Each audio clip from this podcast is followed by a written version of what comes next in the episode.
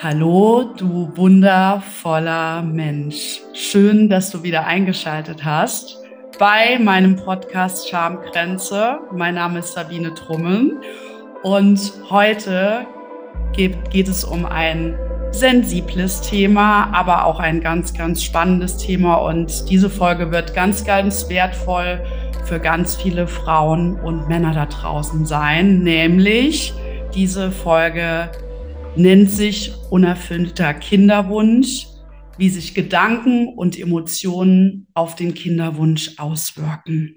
Und vielleicht steckst du gerade selber in der Situation mit deinem Partner, mit deiner Partnerin oder du kennst jemanden, dem es gerade so geht, dass er oder sie sich unbedingt ein Kind wünscht und es einfach nicht funktioniert und du am Verzweifeln bist oder dir einfach Inspirationen holen möchtest für deinen weiteren Lebensweg. Und ich darf jetzt vorstellen, die wundervolle Alexandra Schack, die heute mein Gast sein wird zum Thema unerfüllter Kinderwunsch.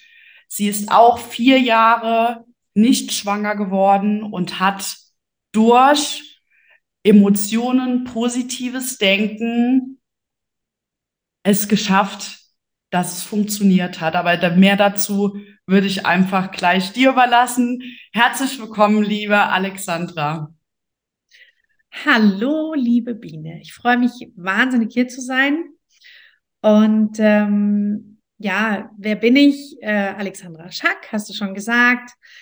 Ich bin Mama heute, das können wir gleich auflösen an der Stelle. Meine Zwillinge sind äh, ein Junge und ein Mädchen, sind zehn Jahre alt heute und was mache ich beruflich? Ich bin selber Coach ähm, für persönliche Weiterentwicklung, also systemischer Coach, aber vor allem heute bilde ich Coaches aus. Ich habe jetzt schon 50 Coaches in Ausbildung gehabt.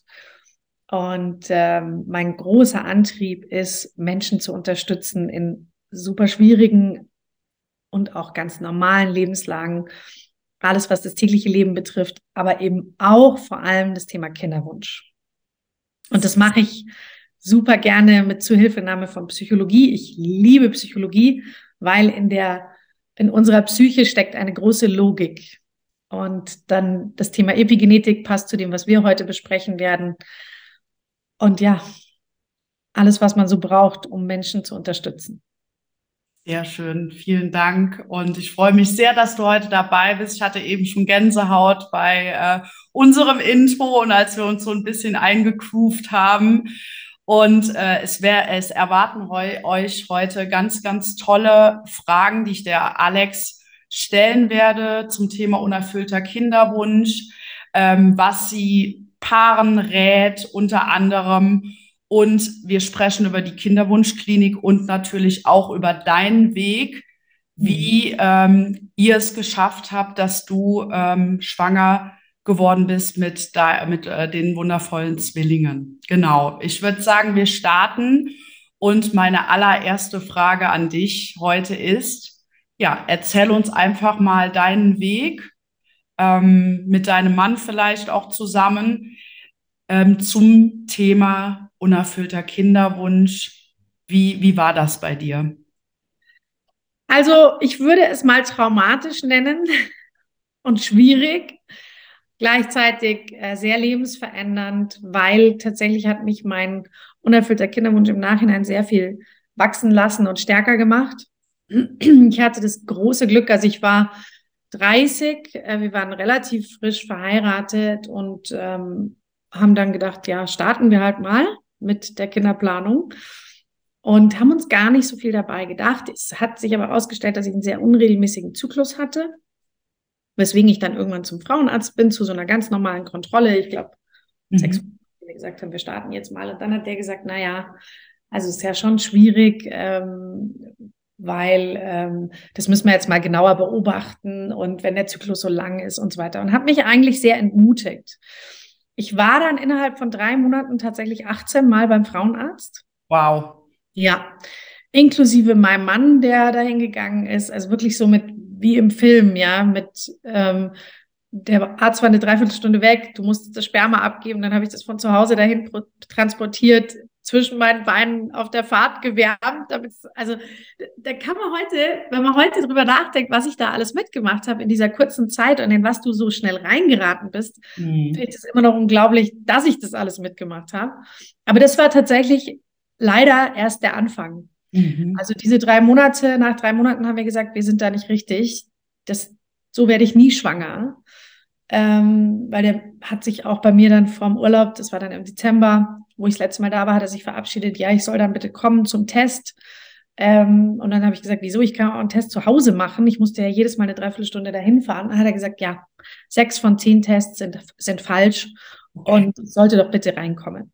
Und es ging, weißt du, ich hatte so das Gefühl, wenn man, was im Kinderwunsch leider auch wirklich oft passiert, ähm, dass ich so ausgenommen wurde. Mhm. Und das völlig wurscht war, wie es mir dabei ging. Er hat auch öfter den Satz gesagt, bei Ihnen ist das ja auch alles sehr schwierig, weil ich hatte das sogenannte PCO-Syndrom. Mhm. Das heißt, du hast viele kleine Eizellen, keine gute große. Mein Körper hat nach diesen drei Monaten gesagt, hier, und hat acht Monate gar nichts mehr gemacht. Also ich hatte nicht mal mehr meine Tage. Und, ich mache jetzt mal fast forward. Ja. Ich war bei einer neuen Ärztin, die war ganz toll, die hat gesagt, ach, das wird jetzt schon. Und ähm, dann hat sie gesagt, jetzt kommen Sie mal in einem halben Jahr wieder, wir haben jetzt alle Werte genommen und dann bis dahin haben Sie Ihre Tage, Schleimhaut ist gut aufgebaut, passt. Mhm. Und ein paar Tage später rief sie mich an und meinte, ich muss dringend in die Praxis kommen. Mhm. Und dann habe ich gedacht, reicht es am Montag, weil es war irgendwie Donnerstag und dann sagt sie, ja, ja, Montag reicht. Okay. Mhm. Habe ich mir schon Sorgen gemacht und am Montag sagte sie zu mir, Frau Schack, wir müssen Sie ganz schnell operieren. Ich habe schon einen Termin für Sie rausgesucht in der Klinik. Ähm, am Donnerstag müssen wir Sie operieren. Bitte setzen Sie alles in Bewegung, dass es klappt. Sie haben die letzte Vorstufe vor Gebärmutterhalskrebs. Oh, okay. Und da war ich schon so, dass ich mir gedacht habe, Wahnsinn eigentlich, wie spannend, äh, wie, wie das alles passiert ist. Sie hat auch gesagt, eigentlich ist das unmöglich in acht Monaten. Und jetzt kommen die zwei wichtigsten Steps danach. Mhm. Dann wurde ich operiert. Dann hat man mir gesagt, dass ich jetzt auf jeden Fall nicht schwanger werden sollte und, und ähm, auch gar nichts, also sexuell, ne? Und mhm. wir zurückhalten sollen, weil das muss alles heilen. Und genau da, wo ganz sicher war, dass ich nicht schwanger werden soll, kamen meine Tage.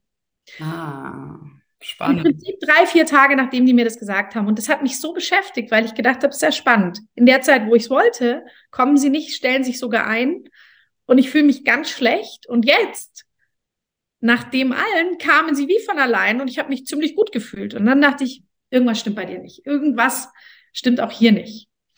So, und jetzt wieder fast forward. Ähm, wir haben es dann weiter versucht, es hat nicht geklappt und irgendwann sind wir in der Kinderwunschklinik gelandet. Mhm. Und die haben nach zehn Minuten relativ schnell gesagt, sie glauben, dass bei mir einfach alles dicht ist, die Eileiter dicht sind und äh, künstliche Befruchtung. Und das war so mein absoluter Endgegner, weil ich gedacht habe, wenn das ist ja so die letzte Chance, wenn das nicht klappt. Ja.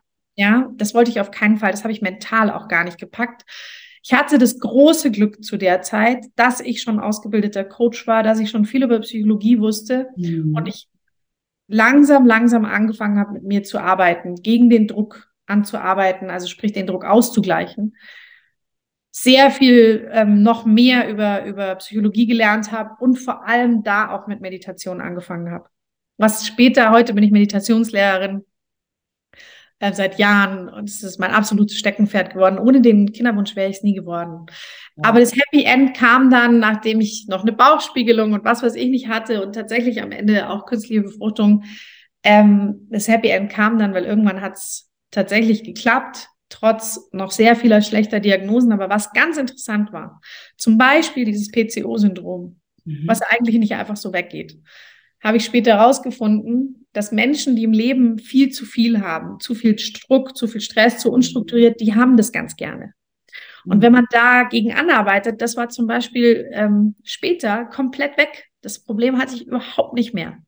Also es ist ganz interessant, was ich innerhalb der Kinderwunschzeit auch über meinen Körper gelernt habe und wie ich über Emotionen und, und Gedanken wirklich auch das Ganze umprogrammieren konnte, weil letztlich ist eine Schwangerschaft nur eine Sache. Das ist eine positive Entwicklung von Zellen. Und die Zellen lassen sich beeinflussen über Hormone und die Hormone werden gesteuert vom Gehirn. Mhm. Und das ist vielleicht für viele gar nicht so bekannt, aber die ganze Wissenschaft der Epigenetik, wenn man die versteht dann kann man im Kinderwunsch totale Wunder erreichen, die oftmals keiner glaubt, dass das funktioniert. Und das ist mein Ansatz heute, der extrem gut funktioniert. Mhm. Wow, spannend. Wie lange hat, ähm, als ihr das erste Mal angefangen habt zu probieren, du hast gesagt, du hast mit 29, habt ihr geheiratet. Seid ihr direkt im Anschluss auch schon in die Babyplanung gegangen? Nee, so fast genau ein Jahr nach der Hochzeit. Mhm. Also da war ich noch 30. Mhm. Ähm, das war im August, habe ich die Pille abgesetzt und dann bin ich eben dann im Oktober beim Arzt gelandet und dann war ich ja bis Dezember da sehr mhm. viel. Und insgesamt hat es vier Jahre gedauert, bis ich schwanger war. Mhm. Mit allen Höhen und Tiefen. Also ich habe wirklich auch alles mitgenommen. Bauchspiegelungs-OP, vier Stunden, Eileiter umbauen, also ähm, aufschneiden, wieder öffnen, weil sie zu waren. Insemination, künstliche Befruchtung. Wir hatten, ich habe ich hab alles gehabt. Aber ich habe die Erfahrung gemacht, dass ähm, jeder Kinderwunsch super individuell ist. Mhm. Das heißt, meine größte Angst war die künstliche Befruchtung. Ja. Andere sagen, ich, ich will es lieber gleich damit probieren, bevor ich zwei Jahre warte. Ähm, die halten den Druck besser aus. Und wieder andere sagen, oh Gott, ich, ich kann, also das kann ich mir überhaupt nicht vorstellen und brauchen Jahre, weil sie auch ein Thema mit künstlicher Befruchtung an sich haben, zum mhm. Beispiel. Ja. Natürlich gibt es unfassbar viele Frauen, die eine Fehlgeburt hatten, die einfach mental blockiert sind. Es gibt, zu mir kommen wirklich viele Paare, wo medizinisch überhaupt kein nachweisbarer Grund besteht, man es einfach nicht versteht. Mhm. Ähm, und ich tatsächlich über 50 Prozent meiner Kunden haben Schwierigkeiten mit dem zweiten Kind. Ah, ja. Ganz interessant. Ja, sehr interessant. Ähm, wie war das? Ähm, du sagtest, äh, du hattest im August die Pille abgesetzt und danach warst du eigentlich äh, direkt schon beim Frauenarzt oder habe ich das ich hatte, falsch? Ich hatte, nee, ich hatte einen, du hast ja immer diese Vorsorgetermine. Ja, genau. Damals war ich auch noch sehr vorbildlich, ne? du hast noch keine Kinder, du hast noch nicht so einen Stress. Da hatte ich halt immer, wenn ich weggegangen bin, den nächsten Vorsorgetermin in einem halben Jahr oder Jahr. Okay, ja, ja. Alles halbe Jahr war ich da. Und, ähm, und ich hatte im August die Pille abgesetzt, also ich hatte diesen Nuva-Ring mhm. und ich habe den Nuva-Ring abgesetzt und dann hatte ich 48 Tage lang keine Tage. Ah, okay. Mhm. Dann hatte ich meine Tage und hatte zufällig diesen Vorsorgetermin an Tag fünf. Ich werde es auch nie vergessen. An Tag fünf der Tage. Also du musst ja beim Frauenarzt immer sagen, wo du bist. Und dann hat, und der hat immer zu mir gesagt, ah, ich soll es ihm mal erzählen, wenn ich schwanger werde. Und ich hatte ein großes Vertrauen. Ich hatte davor so einen, Entschuldigung, alten Sack. Also wirklich ein älterer Herr, ähm, der, ach, der war so alt. Und ich war so froh mit dem jetzt. Das war ein cooler Mann, auch irgendwie, der war in der Stadtmitte. Ich bin da gerne in der Nähe noch ein bisschen einkaufen gegangen und so. Das war irgendwie, der hat mir total geliebt, auch menschlich. Ja, genau. Und dann habe ich ihm das so freudestrahlend erzählt, dass wir es jetzt versuchen wollen, aber dass ich ihn mal fragen wollte, weil mein Zyklus war so lang, ob ich irgendwie was wissen muss. Ich hatte, ich schwöre es dir, ich hatte weder Ahnung von Eisprung mhm. noch von irgendwas anderem ich hatte keine Ahnung. Ich war so unbedarft, wie man unbedarft sein kann. Das heißt, du konntest mir natürlich auch jeden Mist erzählen. Ja, kann ich dich beruhigen, haben sehr, sehr viele Frauen. Also wer da ja, gerne, wer da gerne noch mal reinhören will, ähm, ich glaube, es ist Folge 4, der weibliche Zyklus mit Marie-Josephine. Da könnt ihr euch noch mal perfekt äh, einlauschen und alles über den Zyklus erfahren, für die, die da noch gern mehr wissen wollen. Das rate ich übrigens an der Stelle auch sehr, weil ich, ich finde, es hat auch ganz viel mit dieser eigenen, mit dem Bezug zu uns selber und auch der eigenen Sexualität zu tun. Ja. Auch sich selber und seinen Körper besser zu kennen und zu verstehen und auch zu wissen, wie wir so ticken. Also ich, mir konnte man wahnsinnig viel erzählen, weil ich halt auch wirklich keinen Schimmer hatte, was sicherlich auch okay ist mit 30, aber im Nachhinein finde ich es ein bisschen schade, dass ich so wenig wusste, ähm, weil ich vielleicht auch dann auch wenn ich durch den Kinderwunsch sehr gewachsen bin, aber vielleicht hätte ich mich nicht ganz so runtermachen lassen von mhm. ihm. Weil er hat dann gesagt, ah ja, da war er noch total positiv und meinte, ah schön, ja, dann schauen wir doch gleich mal, wir machen ja eh jetzt Ultraschall. Und dann war ich eben Tag fünf und dann hat er gesagt, ah, mh, hm, also da ist ja gar nichts zu sehen. Also Eizellmäßig. Hm. Mhm. Ich sollte mal an Tag elf wiederkommen. Okay. Also Und dann war ich dann auch an Tag 11 und dann hat er gesagt, ja, jetzt haben Sie die Entwicklung von Tag 5. Da mhm. dachte ich, ja. Sagt er, kommen Sie mal an Tag 18 wieder. Dann schauen wir, wo Sie da sind, weil vielleicht ist Ihr Zyklus langsam, aber entwickelt sich dann hinten raus. Also an Tag 18 hat er gesagt, jetzt sind wir so bei Tag 9, Tag 11. Also im Prinzip war ich immer eine Woche Zeit verzögert. Und dann hat er eben auch gesagt, ja, und außerdem haben Sie PCO. Ganz schlecht. Mhm. Und was aber so interessant war, war, ich habe dann ja gleich für den nächsten Zyklus ähm, Stimulationen bekommen, ähm, ich Eisprung auslösende Spritze. Also wirklich, ich war ja 18 Mal dann da insgesamt, also wow. die drei plus nochmal 15 Mal. Und ähm, was ich so interessant fand, war, dass meine Frauenärztin danach, der ich das dann alles erzählt habe, gesagt hat, eigentlich, und das ist vielleicht für alle, die hier zuhören, extrem mhm. wichtig, wenn man ganz lange Hormone genommen hat, Pille etc., dann ist es ganz normal, gerade auch wenn der Zyklus davor vielleicht als junger Mensch gar nicht so regelmäßig war, dass der sich erst einnorden, einstellen muss. Und es kann eigentlich drei bis sechs Monate ist normal, dass das dauert. Und du hattest auch gesehen, ganz interessant, dass von dem 48-Tage-Zyklus war ich beim nächsten bei 34 Tagen. Also das heißt, sie hat gesagt, dass wenn man nicht eingegriffen hätte, hätte sich zumindest mal der Zyklus wahrscheinlich total normalisiert von allein. Und sie so eine leichte Schwankung, irgendwas zwischen 31 und 36 Tagen, die habe ich übrigens heute noch. Die ist ganz normal. Aber ich habe heute fast, also ich sage jetzt mal zwei unregelmäßige Zyklen im Jahr und sonst regelmäßig. Also das heißt, eigentlich bin ich jemand mit einem regelmäßigen Zyklus, relativ. Ja. Und der Arzt hat es total negativ beeinflusst, anscheinend, weswegen mein Körper dann vielleicht auch gesagt hat, jetzt brauchen wir erstmal eine Pause. Mhm. Okay. Wow. Also bist du eigentlich schon in den Prozess, ein Kind oder ein Baby zu gebären, eigentlich gar nicht so schön auch äh, hineingekommen und total, äh, also wo andere erst halt auch mal vielleicht ein halbes Jahr, Jahr probieren und es vielleicht klappt, war bei dir ja eigentlich schon direkt auch die, äh, die, die, der medizinische Eingriff äh, in Anführungsstrichen da. Und du wurdest halt durch die, die Aussagen des, des Gynäkologen auch wahrscheinlich total verrückt gemacht. Und ähm also ja, ich habe nämlich zu ihm gesagt, wirklich dann relativ bald, ja, aber wieso muss ich denn jetzt so oft kommen und wieso soll ich denn jetzt gleich irgendwas nehmen? Ähm, bei anderen ist es doch auch so, weil ich hatte da mit Freundinnen natürlich gesprochen, mhm. die gesagt haben, hä, wollt ihr es nicht erstmal probieren? Und das habe ich dann auch gesagt. Ich habe gesagt, ja. bei anderen ist es auch so, die probieren erstmal. Und dann hat er gesagt, ja, aber bei Ihnen ist es ganz anders, weil bei Ihnen ist es sehr schwierig. Ah, okay. Und hat dann gesagt, weil Sie haben PCO und Sie haben dies und nee, nee, nee, nee, nee und die Werte stimmen nicht und das, Sie können sich nicht mit den anderen vergleichen. Mhm. Meine Frauenärztin hat gesagt, dass sie natürlich ständig solche Fälle hatte, die danach und hat gesagt, die schickt sie alle heim und sagt, kommen Sie mal in einem halben Jahr wieder. Mhm. Und, und dann sagt sie, und bei den allermeisten, die sind dann entweder schon schwanger oder der Zyklus ist zumindest total normalisiert und dann geht's halt dann im nächsten halben Jahr. Klar, im Nachhinein, meine Eileiter waren zu und so weiter.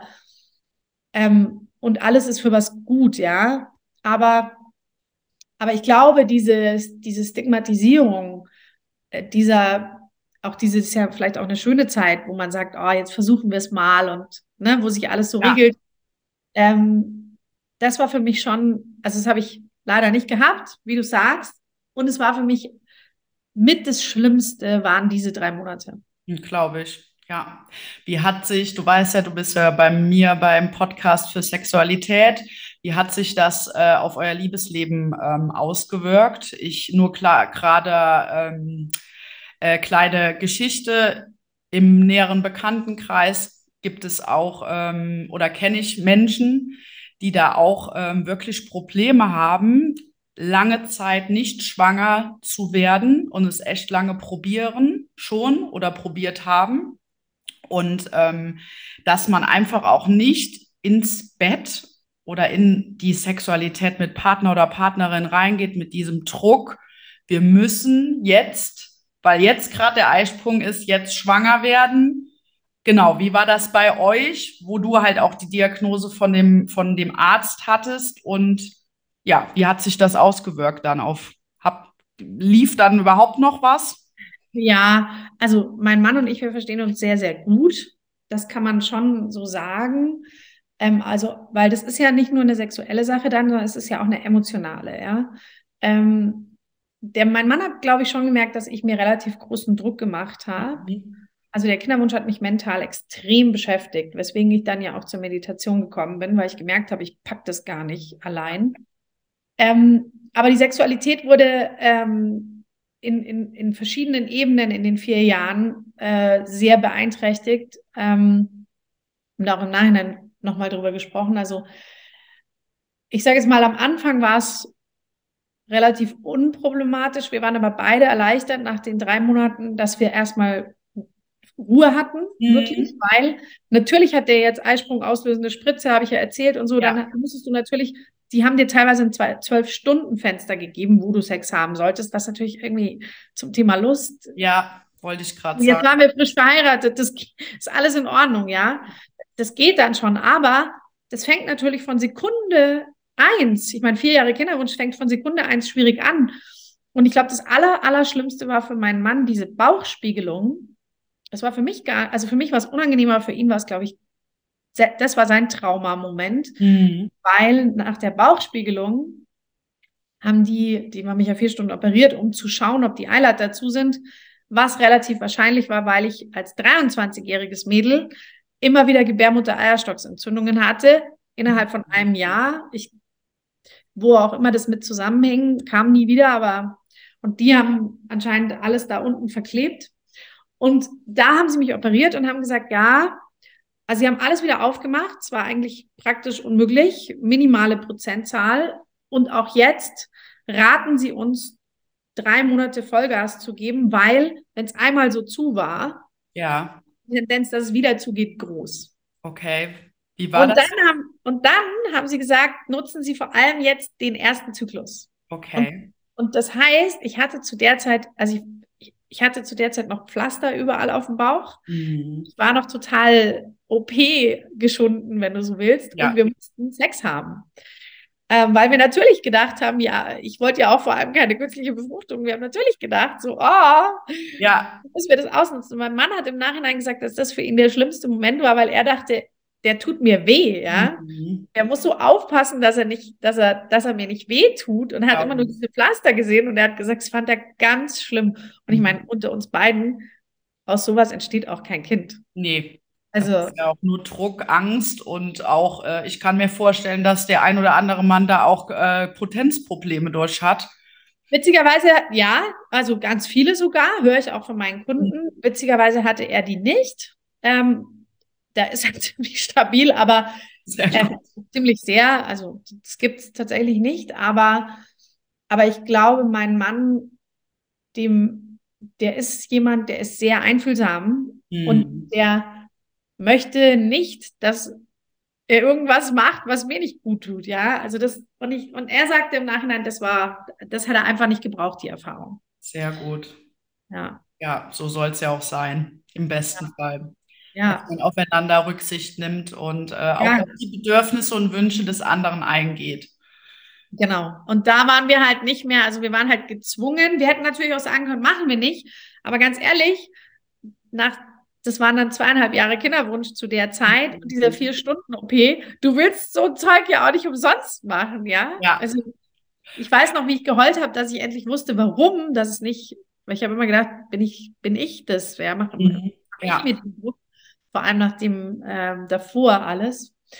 Und ähm, du funktionierst dann in diesem System, aber schlau ist es natürlich nicht. Ja, und dann hat es natürlich auch, oder natürlich, äh, dann hat es nicht geklappt.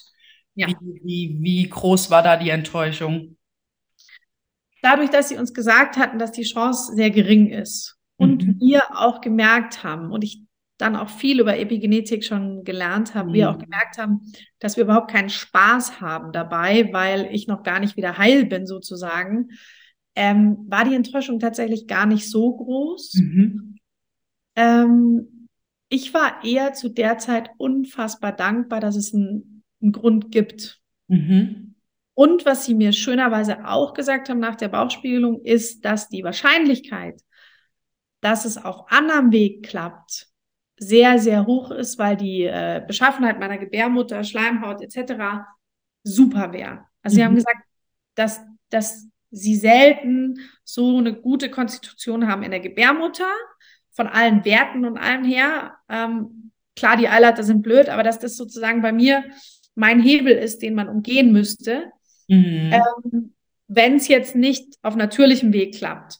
Und das hat mir tatsächlich äh, das Thema künstliche Befruchtung erleichtert. Ja. Jetzt nicht mehr so eine Angst. Ich hatte davor immer so unfassbar Angst, dass ich diesen Druck gar nicht aushalte, dass das meine allerletzte Chance ist. Und ich, ich wollte tatsächlich wirklich gerne Kinder, nicht um jeden Preis. Mhm. Also wir haben immer gesagt, wenn es gar nicht sein soll, akzeptieren wir das. Aber ich wollte alles versucht haben, weißt du? Ja, klar, sicher. Trotzdem sicher. hatte ich natürlich riesig Angst vor dem letzten, Step. ja, der, weil so Ja. das ist eine letzte Chance. Ich hatte immer dieses Damoklesschwert über mir.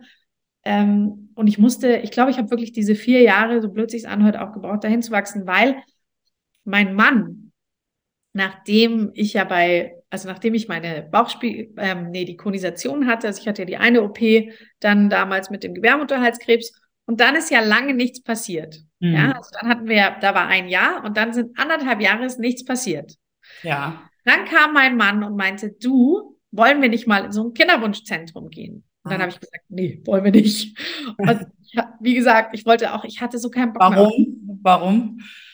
Du, ich, dieses, dieses, diese ganze Anfangsgeschichte, die hat mich Mhm. mal aus der Bahn geworfen im Sinne von, das halte ich nicht nochmal aus, Mhm. diesen ganzen Druck. Und ich Hat hatte auch tatsächlich negative Auswirkungen. Ich hatte nie, ich hatte, wenn ich meine Tage hatte, ich habe die nicht gemerkt, ich hatte nie Probleme. Mhm. Ab diesem Zeitpunkt, wo ich bei dem Arzt am Ende raus bin, wo wir gesagt haben, das machen wir nicht mehr, hatte ich über Weihnachten die schlimmsten Schmerzen meines Lebens, als ich meine Tage bekommen habe. Und danach kamen sie auch nicht mehr. Und, und tatsächlich ist es so geblieben. Also auch heute noch, die sind nicht so schlimm mehr wie damals. Mhm. Ähm, aber ich glaube, das war auch so der seelische Schmerz. Ich weiß es nicht. Aber auch heute noch habe ich, muss ich tatsächlich, wenn ich meine Tage habe, Schmerzmittel nehmen. Geht mir jetzt gut damit. Also ich kann es auch mental ein bisschen beeinflussen, sage ich mal, positiv und sagen, wenn ich keine Tabletten habe, sage ich, packst du schon. Aber es ist anders als früher. Und ich glaube, das war der Grund. Also mein Mann hat gesagt, wollen wir nicht in so ein Kinderwunschzentrum gehen? Und ich habe gedacht, niemand bastelt mehr an mir rum. Ja, okay.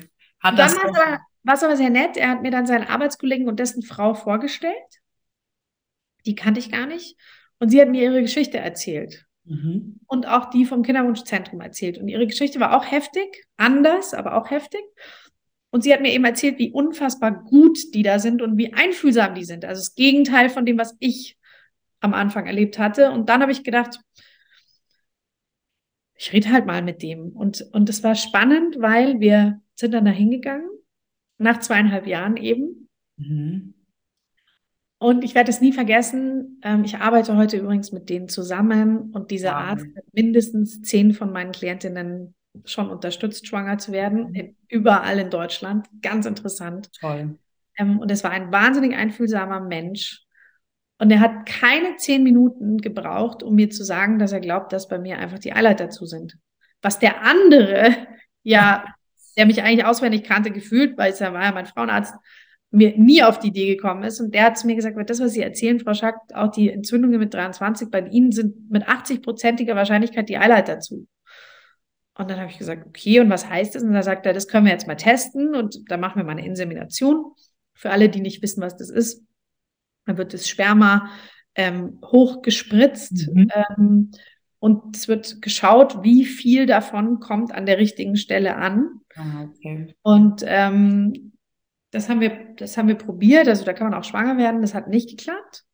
Ähm, und da habe ich dann auch nach dreimal gesagt, ich möchte das nicht weitermachen, weil ich das Gefühl hatte, das, ich hatte das schon im Gefühl, das bringt mich nicht weiter. Und dann haben wir diese Bauchspiegelung eben, wie gesagt, gemacht, ähm, bei der dann auch das bestätigt wurde, was der sagte. Aber dieser Arzt, der war einfach ein echter Menschenfreund, Frauenfreund, Paar, Unterstützer. Und ich habe bei dem so viel geweint. Ich habe zehn Minuten erzählt, ich habe nur geheult. Und da habe ich dann selber gemerkt, wie sehr mich das Thema belastet. Mhm. Habe mir auch viel Hilfe dann geholt, auch Coaching. Ähm, und der hat am Ende gesagt, Frau Schack, wenn ich sehe, wie Sie am Anfang waren, wie Sie kamen und wie es jetzt am Ende, wie es dann geklappt hat, war, dann hat er gesagt, sind Sie in dem Jahr, haben Sie sich haben sie wahnsinnig viel gemacht, mhm. dass das möglich war.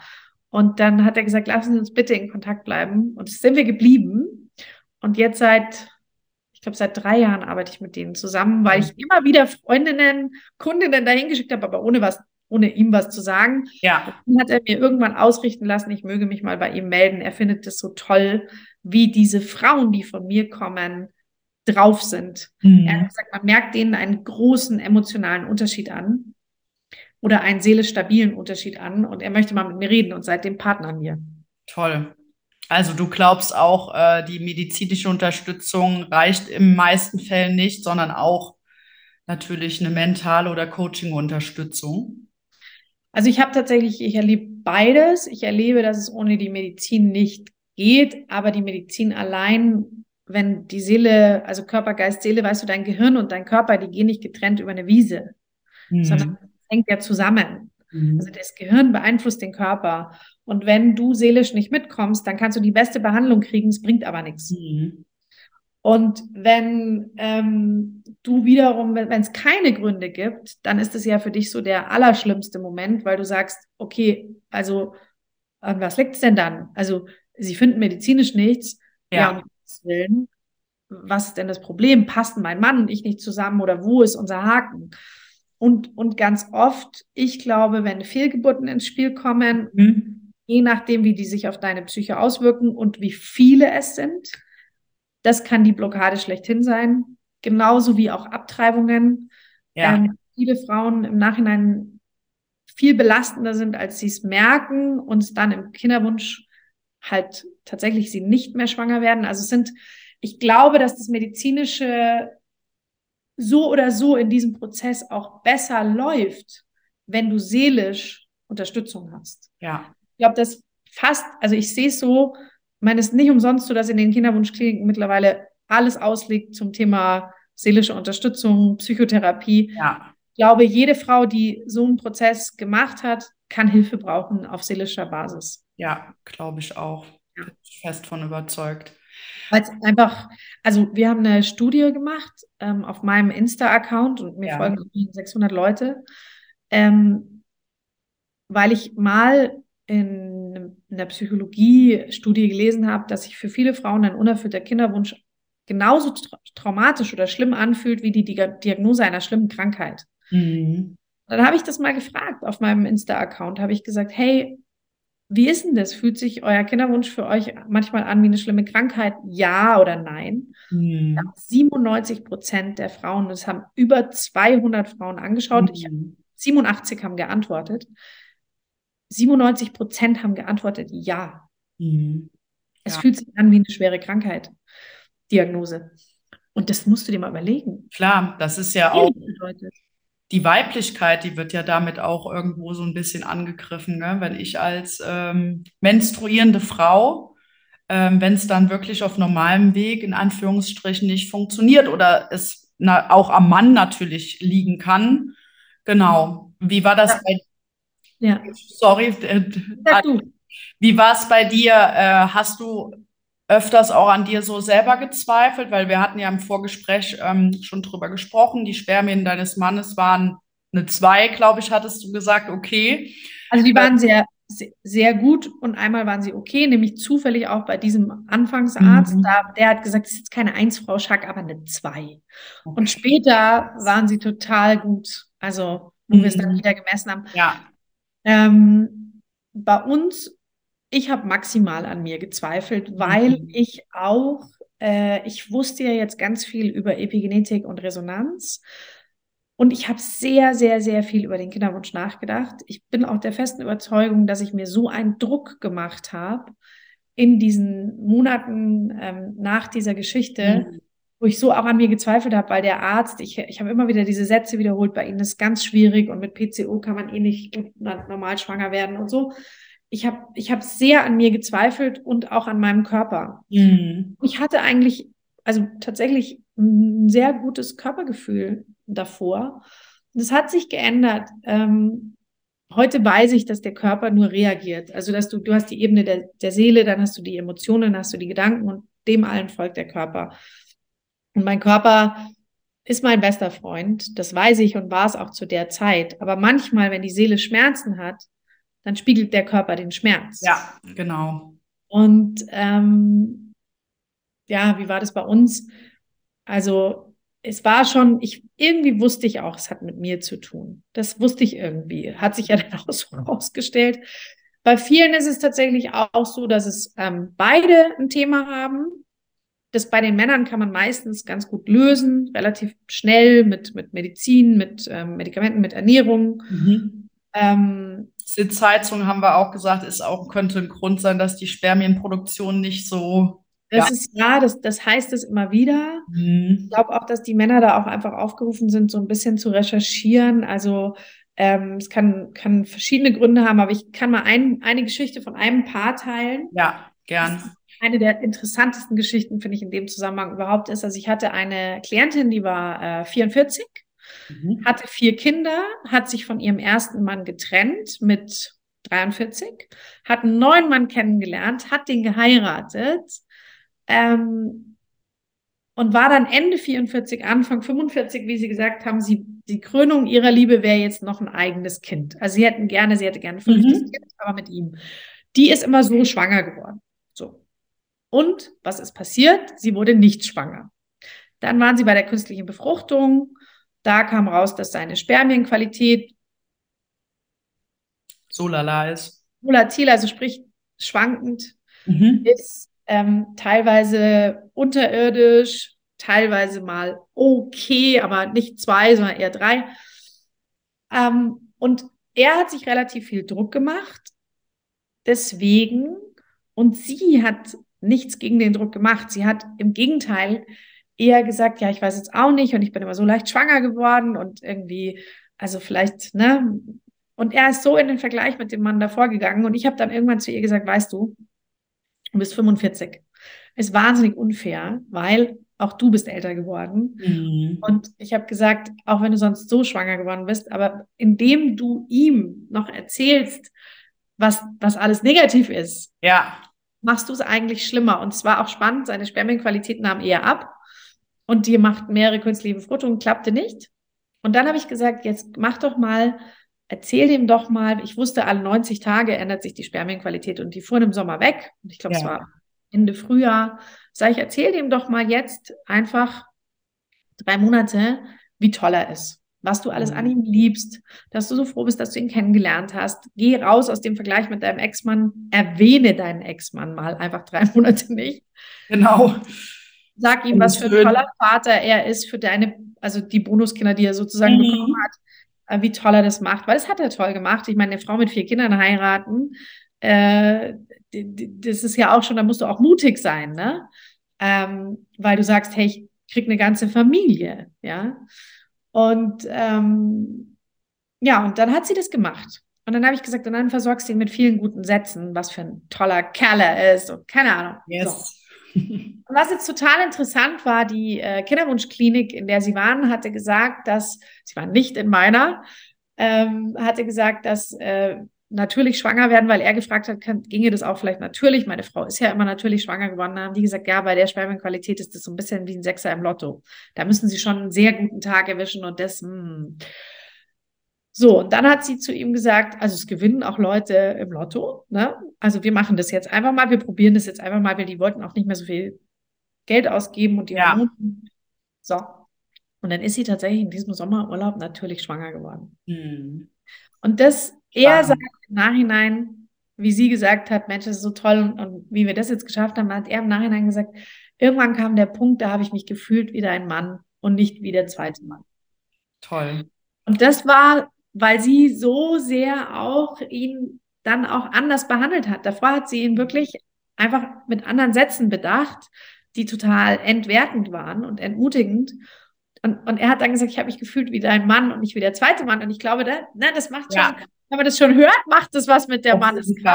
Auf jeden Fall, wie schön. Er ist natürlich auch stolz. Du kannst dir nicht vorstellen, was das für ein stolzer ja. Vater ist. Das ist so süß. Das Kind ist heute drei. Ja, schön. Danke, dass du die Story geteilt hast. Das kann man natürlich dann auch umgedreht, ähm, ja. dass der Mann die Frau unterstützt mit, mit tollen Worten oder so. Das war, glaube ich, mit, mit tollen genau. Worten oder so. Also das genau. war, glaube ich, ganz wertvoll auch für die Folge, für die, die alle zuhören.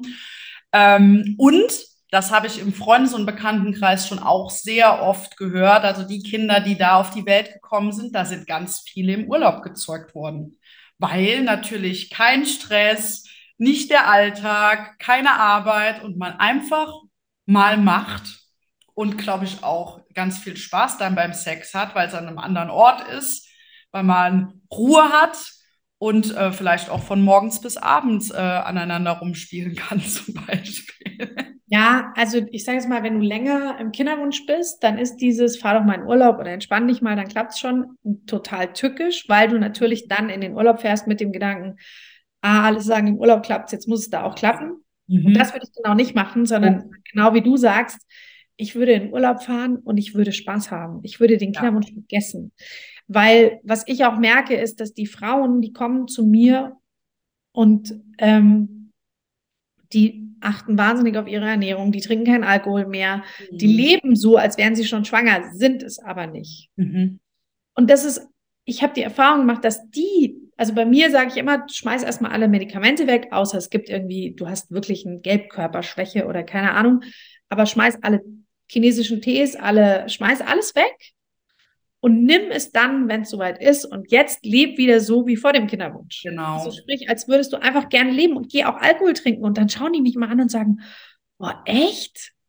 Du meinst so richtig feiern? Und dann sage ja. ich, ja, geh ja. feiern oder fahr in Urlaub und chill. Und trink jeden Abend, wenn du meinst, also wenn es ja. dir damit gut geht, einen Cocktail. Und die gucken mich immer so an, so, oh, das habe ich schon so lange nicht gemacht. Und ich glaube, das ist genau das Problem. Viele werden im Urlaub schwanger, zum Beispiel auch auf Hochzeitsreise oder so, weil die sind halt noch im Urlaub. Die mhm. sind nicht im mhm. Urlaub, um schwanger zu werden, sondern die sind im Urlaub, um Urlaub zu haben und eine glückliche Zeit zu haben. Und ich glaube, mhm. das macht dich schwanger. Ja, schön. Kann, kann je nachdem, wie halt auch deine medizinische Entwicklung ist. Aber, aber du siehst ja bei diesem Paar, Sechser im Lotto, haben sie gesagt. Und ich glaube, wenn die noch eins wollten, hätten sie es auch geschafft. Mhm. Und es war mhm. überhaupt kein Problem, ja, dann. Die war so schwanger, so stabil. Schön, sehr schön. Danke für, das, für die Storytime. Ja. Erzähl uns jetzt gern mal, weil die Folge heißt ja auch, äh, wie sich Gedanken und Emotionen auf den Kinderwunsch auswirken. Wie war das bei euch in Bezug dann? Ihr seid dann in die Kinderwunschklinik gegangen. Hast du damit vorher schon angefangen oder erst als ähm, die künstliche Befruchtung dann stattgefunden hat? Äh, wie war da der Prozess äh, in diesen vier Jahren, wo ihr es ähm, probiert habt? Ja, also ähm, ich bin relativ bald zum Coaching, mhm. weil mich diese Entwertung beschäftigt hat. Mhm. Und ähm, da hat meine damalige Ausbilderin auch was Cooles gesagt. Die hat zu mir gesagt, du, es gibt gewisse Ängste. Die kann man über die Gesprächsführung, da kommt man nicht so ran. Ja, ähm, schau mal, dass du mehr Meditation lernst. Also bring dir Meditation bei, weil damals, das war ja 2000, was waren das, 2008. Mhm. Da hat hier niemand meditiert. Das war, das war, war eine Welle, also da bist du, wenn überhaupt, ins buddhistische Zentrum, aber ähm, da bin ich in die Psychologieabteilung von einem der größten Buchhandlungen in Deutschland und habe mich stundenlang damit auseinandergesetzt und mir selber Meditieren beigebracht mhm. und habe es dann bei den größten Lehrern auf der Welt gelernt. Aber da hatte sie sehr recht. Ich musste auch bei mir tatsächlich rausfinden, dass ich viele Ängste davor hatte, Mama zu werden, dass ich dieselben Fehler wie meine Eltern machen könnte. Also meine, meine Eltern haben uns, meine Mutter war Lehrerin, die hat, ähm, sobald die Schule losging, ist die total mutiert mhm. von einer mitfühlenden Mama zu einem, zu einem Professor, der dich begrüßt, abends nicht mit Hallo Schatz oder nachmittags, sondern hast du schon Vokabeln gelernt. Also die hat einen wahnsinnigen Druck auf mich ausgeübt. Ähm, und auch so ein paar andere Dinge. Mein Vater war ähm, ziemlich aggressiv kann man sich dann vorstellen, wie sich solche Menschen verhalten. Ich hatte unfassbare Angst, dass ich meinen Kindern das weitergeben könnte, also dass ich das nicht mhm. unter Kontrolle habe. Das musste ich bearbeiten. Ähm, tatsächlich war es bei uns auch eine ganz interessante Geschichte. Ähm, mein, mein Mann ähm, hat in seiner Familiengeschichte ähm,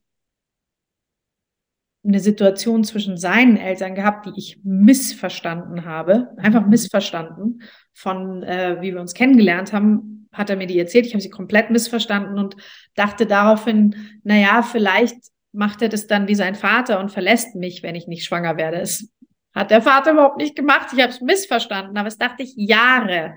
Dachte ich, wenn ich nicht schwanger werde, verlässt mich mein Mann vielleicht, weil ich war ja sichtlich das Problem. Und das Interessante war, dass ich im Laufe dieser Zeit irgendwann ihm das erzählt habe, dass ich davor so Angst habe. Und dann hat er, dann klärte sich erstmal dieses Missverständnis, Punkt eins. Und Punkt zwei kam raus, dass ich die Kinder mehr will als mein Mann. Ah. Also, dass ah. mein Mann gesagt hat, du, ich habe die Frau für mein Leben gefunden und ich bin wahnsinnig glücklich mit dir. Und ich bin auch glücklich mit dir ohne Kinder. Ich, ich, wir könnten wegen mir auch das Ganze jetzt schon lassen. Aber ich weiß, dass du das gerne wolltest, weil du wolltest mal Mama werden und Familie haben. Ich wollte tatsächlich einfach Familie haben. Aber ich hatte auch wahnsinnige Angst davor gleichzeitig. Es war mir nicht klar, habe ich ja eben erklärt. Ja. Und, und dann aber kam dieser Druck mit meinem Mann dazu. Und ich glaube, ich habe sehr viel an meinen Themen gearbeitet, weswegen auch mein Körper so reagiert. Ich wusste zum Beispiel auch, dass Krebs sehr leicht oder nicht mal leicht, aber dass, dass Krebs epigenetisch entsteht. Das sind Zellen, die waren vorher schon da, die mutieren. Warum mutieren die? Man sagt, das sind Zellen, die sind unter Druck geraten. Die haben den normalen Zyklus, jede Zelle weiß, wie lange sie leben soll und wann sie sterben soll, den haben die verloren. Mhm. Dieses Bewusstsein, wann sie sterben soll, haben die verloren. Dann mutieren sie und sterben nicht. Und, und da sagt man ganz klar in der Epigenetik, das hat was mit Druck zu tun im System. So, also wenn Krebszellen unter Druck geratene Zellen sind und 95 bis 99 Prozent aller Krankheiten sind stressbedingt, laut der Epigenetik, stimmt nachgewiesen auch, dann wusste ich, meine Gebärmutterhalsgeschichte muss ja auch irgendeinen Hintergrund haben. Und deswegen bin ich äh, noch dazu, weil die Frauenärztin auch sagt, das ist ganz untypisch, dass in acht Monaten so eine so ein Zellveränderungsgrad entsteht. Ja. Und dann habe ich mir die Frage gestellt, was macht mir denn so ein Druck? Mhm. Weißt du? Ja. Und dann habe ich eben ganz viele Gründe bei mir gefunden und das ist ganz interessant vielleicht auch und macht vielleicht auch den Frauen und Paaren, die zuhören, äh, Hoffnung. Ja. Ich finde, bei fast, nee, bei allen Kinderwunschklienten, die mit mir arbeiten, mittlerweile arbeite ich ähm, nur noch über einen Online-Kurs mit denen. Aber es ist immer noch das Gleiche, ob, ob persönlich sechsmal oder über den Kurs. Ich finde im Schnitt zwei bis acht Blockaden. Also fast immer vier. Aber manchmal zwei, meistens mehr die, für, die, die dafür sorgen können, dass du nicht schwanger bist. Pro Paar. Wow. Pro Das ist Wahnsinn. Also ich habe hier Frauen sitzen, die denen, denen fällt mitten, während wir drüber reden, fällt denen ein, dass sie abgetrieben haben und dass mhm. sie es komplett verdrängt haben.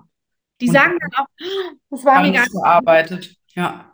Die dann aber schnell schwanger werden, nachdem das rauskam, weil da oft ein Schuldgefühl, ein unterbewusstes ah. Schuldgefühl mitarbeitet. Also, es, also ich könnte dir Geschichten erzählen von, von Wundern. Da kriege ich im ganzen. Ja, ich auch. Gerade. Kannst du mal noch so zwei Beispiele nennen? Also einmal. Ja, ich hatte zum Beispiel. Mhm. Also, also, ich, also jetzt, du meinst zum Thema Abtreibung oder überhaupt? Die, äh, zum, was, was Klienten bei dir unter anderem für Blockaden ja. haben und nicht gelöst sind. Klar, also ich hatte zum Beispiel eine Frau, die kam zu mir, die hatte fünf Fehlgeburten. Mhm. Und ähm, dann hat sie gesagt, sie hat von mir gehört ähm, und sie, äh, sie weiß nicht mehr weiter, sie ist total verzweifelt, saß aber eben in Hamburg. Ich in München, ja. weil ich konnte, normalerweise nehme ich dann mein Kinderwunschzentrum, weil die sind, die sind unfassbar gut bei dem Thema Abgänge und Fehlgeburten. Aber die war weit weg und dann hat sie gesagt, sie würde gerne, sie glaubt auch, es hat viel mit ihrer Psyche zu tun und sie würde gerne erstmal psychisch an sich arbeiten. Hat sie meinen Kurs gemacht und dann hatten wir ein Coaching und in dem Coaching kam raus, dass sie diese Fehlgeburten überhaupt nicht verarbeitet hat, sondern die ist halt Fehlgeburt direkt wieder schwanger geworden, Fehlgeburt direkt und so ging das einen, ein Jahr, glaube ich, eineinhalb Jahre. Aber sie war mittlerweile so unfassbar traurig. und das hat, haben wir auch gemerkt, dass wir zwar diese ganze Verarbeitung gemacht haben, aber wir gemerkt haben, da brauchst du noch ein bisschen mehr. Die hat dann noch meinen Meditationskurs obendrauf gemacht und dann, das war ganz spannend, hat sie so zwei, drei Monate meditiert und dann war die anders. Die hatte ein anderes Aussehen. Die hat auch zu mir gesagt, ja, jetzt, jetzt hat sie das Gefühl, sie kann das wieder, sie kann es überleben, wenn es, äh, wenn es nichts mehr wird. Aber sie würde es gerne nochmal probieren. Und dann haben wir geschaut, okay, medizinisch hatte sie Befunde, die waren nicht so klar. Und dann habe ich gesagt, ich hätte wahnsinnig gern, dass sie ähm, mal mit meinem Arzt redet. Und dann kam raus, dass sie in München Verwandte hat. Und ähm, was total interessant war, war, ähm, dass die, dass, dass sie ähm, vorher gar nicht mehr bereit war, noch medizinisch irgendwas zu machen, mhm. dann aber sich total wieder wohlgefühlt hat, in, auch in ihrem Körper. Sie war unfassbar enttäuscht von ihrem Körper. Und sie gesagt hat, okay, jetzt kann ich da hingehen, was ich ja total gut verstehen konnte, weil ich musste ja auch hinwachsen. Und ähm, dann ist sie zu meinem Superarzt äh, gegangen und der hat dann rausgefunden, dass sie nicht nur Killerzellen hat, sondern dass das so blöd bei ihr läuft, dass sie Lipidinfusionen braucht, aber zu einem ganz bestimmten Zeitraum und sie relativ schnell schwanger werden muss, damit es dann nicht wieder abgeht. Also praktisch, sie kann wohl schwanger werden, dann hat sie aber schon zu viel Killerzellen und dann hält es nicht. Wenn sie früher schwanger wird, entwickeln sich zwar trotzdem Killerzellen, aber hinten raus entwickelt der Körper so viel positive Zellen, dass die Killerzellen das Kind nicht mehr vernichten. So. Und dann ist sie nochmal schwanger geworden, hat es auch nochmal verloren, weil sie eben da noch nicht diese Lipidinfusionen hatte. Und dann haben die eben nochmal, also sie hatte wohl schon, sie hatte wohl schon angefangen, aber sie, die haben es dann nochmal umgestellt, früher gemacht, wie auch immer. Und dann hat sie gesagt, und das werde ich nie vergessen, ähm, Sie muss erst bereit sein für den nächsten Versuch, weil sie glaubt, der klappt. Sie hat das Gefühl zum ersten Mal, dass ihr Körper und sie eine Sprache sprechen. Mhm. Sie muss erst bereit sein. Sie macht es mit den Lipidinfusionen, aber sie glaubt sogar, dass es auch ohne klappen würde, weil sie sich zum ersten Mal so stabil und bereit fühlt. Aber sie braucht jetzt noch ein paar Wochen. Und dann habe ich, haben wir nochmal meditationsmäßig auch dran geschraubt. Wir haben nochmal Glaubenssätze angeschaut. Wir haben nochmal ein bisschen, was könnte schlimmstenfalls passieren, wenn es wieder nicht klappt, würde, würde sie weitermachen wollen und so weiter. Und sie war tatsächlich so, dass sie gesagt hat, zu dem Zeitpunkt, sie würde es dann, sie wird ein bisschen loslassen einfach, weil sie hat jetzt so ein gutes Gefühl, aber sie möchte über das drüber, da, danach, sie glaubt, sie würde dann erstmal einfach aufhören. Ähm, aber sie möchte sich jetzt auf den Versuch konzentrieren. So. Und tatsächlich, der war es. Also sie hat es dann nochmal gemacht.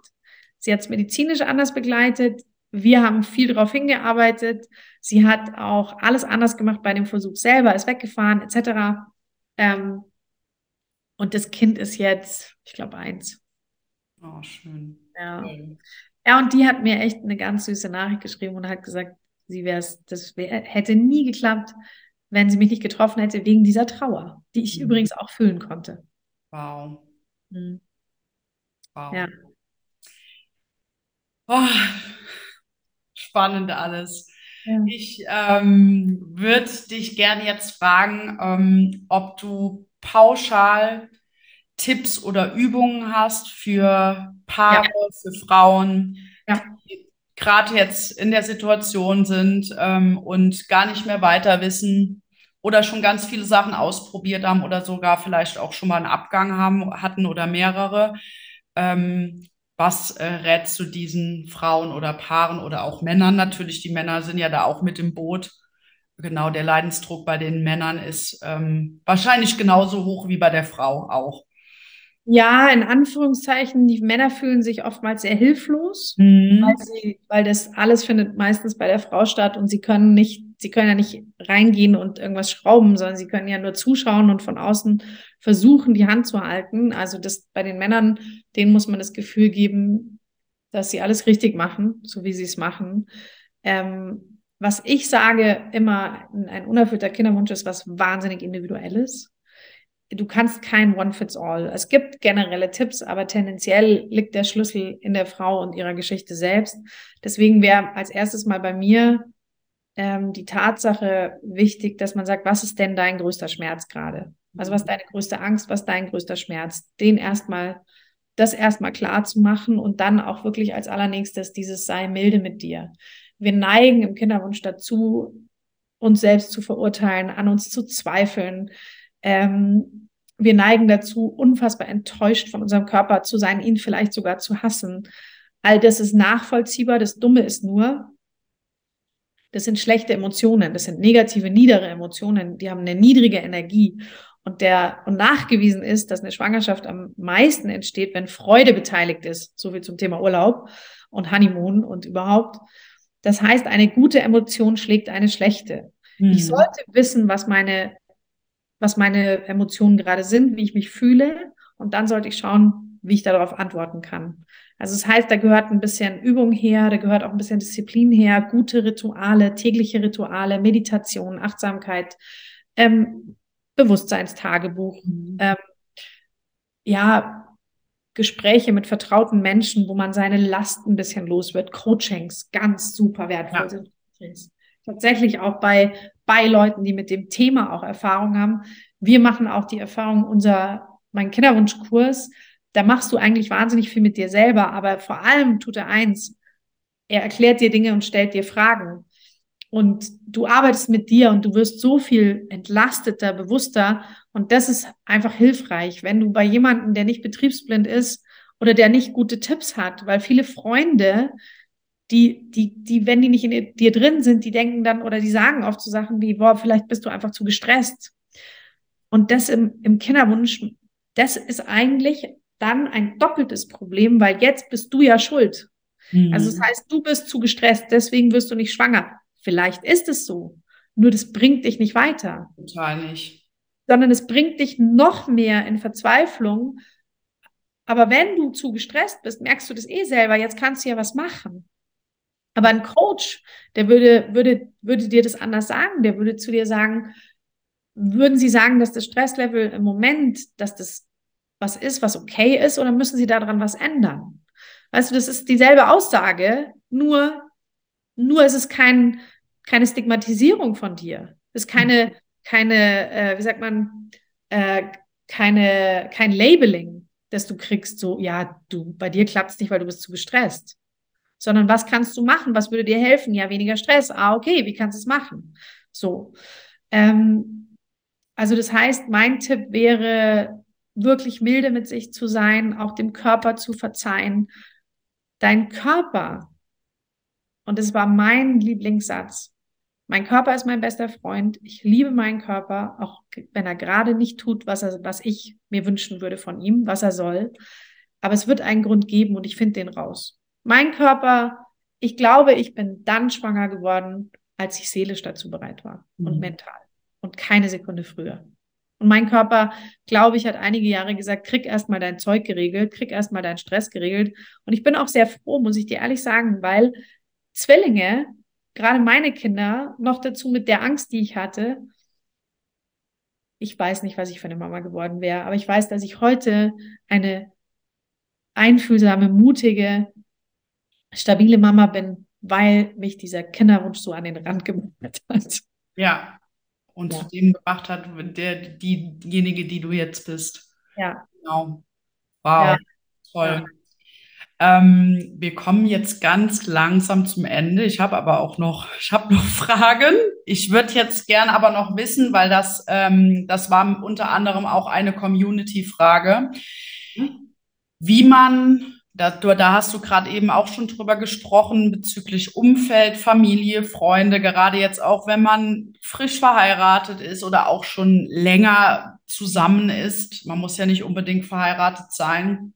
Und ständig kommen im Umfeld halt auch die Frage, wann ist es denn jetzt endlich mal bei euch soweit? Oder auch die Kommentare, die dann kommen. Äh, ja. Ich weiß nicht, wie war das bei euch oder kennst du das aus Erfahrung von deinen Klientinnen? Wie geht man damit um, dass man das nicht zu sehr an sich rankommen lässt? Und ich kann mir auch vorstellen, dass es irgendwann nervt. Ähm, also ich kenne es ja selber, wir haben ein Kind und ich werde auch ständig gefragt, äh, wann und wann kommt jetzt das zweite, obwohl vielleicht ähm, die Menschen gar nicht, also die meinen das natürlich nicht böse, aber vielleicht will man ja auch gar kein zweites. Und, und ähm, genau, oder es funktioniert auch nicht. Ja, haben ja ganz viele. Also tatsächlich ist es sehr, sehr wertvoll auch, und das ist na, die zweite Ebene oder das ist ähnlich, ähm, wenn du einen längeren unerfüllten Kinderwunsch hast, dann werden ja auch ganz viele um dich herum schwanger. Und du kriegst also ständig irgendwelche in der Arbeit, ach, die ist schwanger. Oder du, es wird dir direkt persönlich verkündet oder du versuchst es seit zwei Jahren und deine Freundin wird innerhalb von zwei Monaten schwanger. Also all das habe ich natürlich ja. epischer Breite erlebt. Alle wurden schwanger, nur ich nicht, gefühlt zumindest. Ja. Wie gehe ich mit all dem um? Ich finde, es ist wahnsinnig wertvoll, an der Stelle Sätze parat zu haben, sowohl für die eine Situation als für die andere Situation. Also es das heißt, überleg dir, mit welchen Menschen willst du ehrlich sein? Mhm. Weil die anderen lügst du nicht an, sondern das ist tatsächlich ein Thema, das musst du auch nicht mit jedem besprechen. Das ist sehr persönlich. Und die Frage nach einem Kind ist eigentlich ein bisschen übergriffig. Wenn es eine gute Freundin ist, ist das für mich total in Ordnung. Aber ich habe tatsächlich irgendwann zu meinen Freundinnen einfach die Wahrheit gesagt. Ich habe gesagt, bei uns ist es schwierig und ich weiß nicht, ob wir irgendwann mal Kinder haben werden. Und das macht die meistens selber so traurig, dass die nichts mehr sagen. Groß, außer, ja. Tut mir echt leid. Aber so ehrlich war ich irgendwann, weil ich gemerkt habe, ich möchte das so sagen, weil wenn ich nämlich sage, ja, wir gucken gerade mal oder ich weiß noch nicht, das war am Anfang auch, haben wir das gesagt, dann ist der Druck ja umso größer, weil dann fragen sie nach drei Monaten und hat es schon geklappt? Das finde ich ist die allerschlimmste Frage, weil äh, nein oder wenn, würde ich es vielleicht dann und dann erst erzählen. Also es ist ja. so eine schwierige, wirklich sehr, sehr persönliche Frage. Das heißt, ich habe irgendwann gesagt, ich weiß es nicht. Und dann kommt auch nicht mehr viel. Wenn überhaupt kommt mal, wie geht's dir denn jetzt damit? Dann kann ich, je nachdem, wer es ist, kann ich sagen, Mai, wie es einem halt mit sowas geht, ja. Ich glaube, da ist jeder anders. Also ich habe auch viele Pauschalantworten gehabt, die mir sehr geholfen haben. Und ich habe auch gerade, als es, ich habe das da mit der künstlichen Befruchtung gemerkt, leider habe ich das ein paar Leuten erzählt, dass wir das machen. Mhm. Die haben alle gefragt. Es war ein unfassbarer Druck, diese künstliche Befruchtung, kaum auszuhalten. Mhm. Und die Fragen haben mich noch viel mehr blockiert. Das heißt, okay. das heißt, wir hatten, wir hatten, das hat nicht funktioniert und ich habe dann gemerkt, ich rede ab jetzt mit niemandem mehr darüber, nicht mal mit meiner Familie, ich rede mit überhaupt niemandem mehr. Und das hat geholfen. Mhm. Ich glaube, ohne diese, ohne diese ganz klare Linie, ja. was brauchst du? Und das ist meine Antwort darauf. Was ist dir denn wichtig? Was möchtest du sagen? Wem möchtest du sagen? Und hab Antworten parat, auch zum Beispiel, wenn Leute schwanger werden. Man kann auch zum Beispiel, wenn man das gar nicht gut aushält, sagen, oh, ich freue mich für dich. Oder auch, ah, das ist ja spannend, ähm, das ging jetzt aber schnell oder ich hatte gar nicht damit gerechnet. Und dann kann man relativ schnell sagen, ich muss mal gerade auf Toilette. Und seine Emotionen verarbeiten, weil das Thema ist ja nicht, dass uns das passiert, ja, wird uns ständig passieren. Ähm, also 10 Prozent ist das, was uns passiert, aber 90 Prozent ist das, was wir daraus machen, wie wir damit umgehen. Mhm. Das heißt, es ist super, wenn du weißt, also jetzt zum Beispiel du, nehmen wir dein Beispiel, ständig fragen Leute, wann kommt das zweite und ihr wisst es vielleicht gar nicht oder, oder ihr probiert es schon oder, aber all das ist deine private Sache. Ja. Jetzt überlegst du dir eine gute Antwort, wo du sagst, das ist eine Antwort, mit der kann ich leben. So viel Selbstliebe solltest du allerdings unbedingt haben, weil manchmal hat man ja Angst, Leuten nicht gerecht zu werden. Du solltest so viel Selbstliebe haben, mhm. dass du sagst, ich schütze mich und meinen Körper. Und deswegen ist meine Antwort, du, wir schauen einfach mal, vielleicht kriegen wir auch nie eins. Ich weiß es gar nicht im Moment. Wenn es sein soll, dann kommt es schon. Weißt du, du kannst auch sagen, ich weiß es noch nicht. Genau. Ich weiß es noch nicht, ist eine super Antwort, dass die Leute einen nicht mehr fragen. Ja, schön, super. Dann darfst du uns jetzt gerne noch teilen. Also erstmal vielen Dank für äh, die, die tollen Antworten und ähm, ich hoffe, du hast dich bis jetzt wohlgefühlt im Schamgrenze Podcast mit mir. Total wohlgefühlt. Sehr wohl. Und ich wollte noch eine Sache sagen. Ja. Wenn ihr Probleme bei euch in der Sexualität habt, wenn der Kinderwunsch eure Sexualität belastet, schaut doch mal, wie war eure Sexualität vor dem Kinderwunsch? Mhm. Wenn die komplett gut war, also wenn ihr sagt, die war super und danach nicht mehr, dann findet raus, was ist das, was uns am meisten stört, redet darüber. Bei vielen Paaren stelle ich fest, war die vorher schon schwierig und wird durch den Kinderwunsch noch blockierter. Dann schaut doch mal, was war denn vorher schon schwierig und guckt mal, könnt ihr vielleicht eure Scham ein bisschen mehr überwinden zum Thema Schamgrenze? Könnt ihr vielleicht mal ein Gespräch führen. Könnt ihr vielleicht offener mit eurer Sexualität umgehen? Müsst ihr mal in den Sexshop gehen? Was würde euch helfen, da Leichtigkeit reinzubringen? Das wollte ich noch sagen, weil das ist im Kinderwunsch, das sind zwei große Problemfelder. Ja. Genau. Ja, habe ich auch ja immer wieder Klientinnen. Also, dass es auch natürlich sexuell nicht funktioniert und da die Blockaden sind ja, genau. oder erst gar nicht äh, kommuniziert wird oder kein Body-Positiv ähm, zum eigenen Körper. Oder, oder, oder es gibt so viele verschiedene Sachen da. Die Sexualität ist ja so breit gefächert. Ja. So, liebe Alexandra, wenn man mit dir zusammenarbeiten will und die Folge jetzt ganz, ganz wertvoll äh, gefunden hat, wo findet man dich? Was bietest du alles an? Ähm, was kannst du unseren Hörerinnen und Hörern oder meinen Hörerinnen und Hörern mitgeben, ähm, wo, die, wo sie dich finden und ja, eventuell mit dir zusammen den Weg zum Kind, äh, zum, wie, wie, wie sagt man, erzählst du einfach. Ja, ich mache das, den Weg zum Wunschkind. Richtig, genau. Also, ich habe, ich bin auf Instagram. Ähm, da findet ihr, ich habe zwei Accounts. Ich habe den Alexandra Schack-Account, weil ich bewusst den Kinderwunsch und ähm, das Coaching trenne, weil ich finde, der Kinderwunsch braucht einen eigenen Raum und ähm, auch eine Zuwendung, wo es hauptsächlich darum geht. Also ich habe den Alexandra.schack-Account und ich habe den Mein Wunschkind-Account. Also ähm, genau, ich habe, ich muss nachschauen, aber ich glaube, er ist mein minus Wunschkind. Und genauso ist es mit den Homepages. Also es gibt alexandraschack.com und es gibt mein-wunschkind.com. Mhm. Ähm, erreichen tut ihr mich über beide Websites, klar. Ähm, es gibt ein paar Podcasts von mir online. Das heißt, Entweder findet ihr die auf meinen Homepages oder ihr googelt Alexandra Schack, dann komme komm ich schon. Dann war ich bei einem ganz tollen Podcast ähm, zum Thema medizinische Erfahrungen in Osteopathie, zum Thema Kinderwunsch. Jetzt war ich bei dir, wunderbarerweise. Und ich bin auch tatsächlich bei einem der größten bayerischen Radiosender gewesen, ähm, Antenne Bayern. Da aber zum Thema Meditation und Dankbarkeit.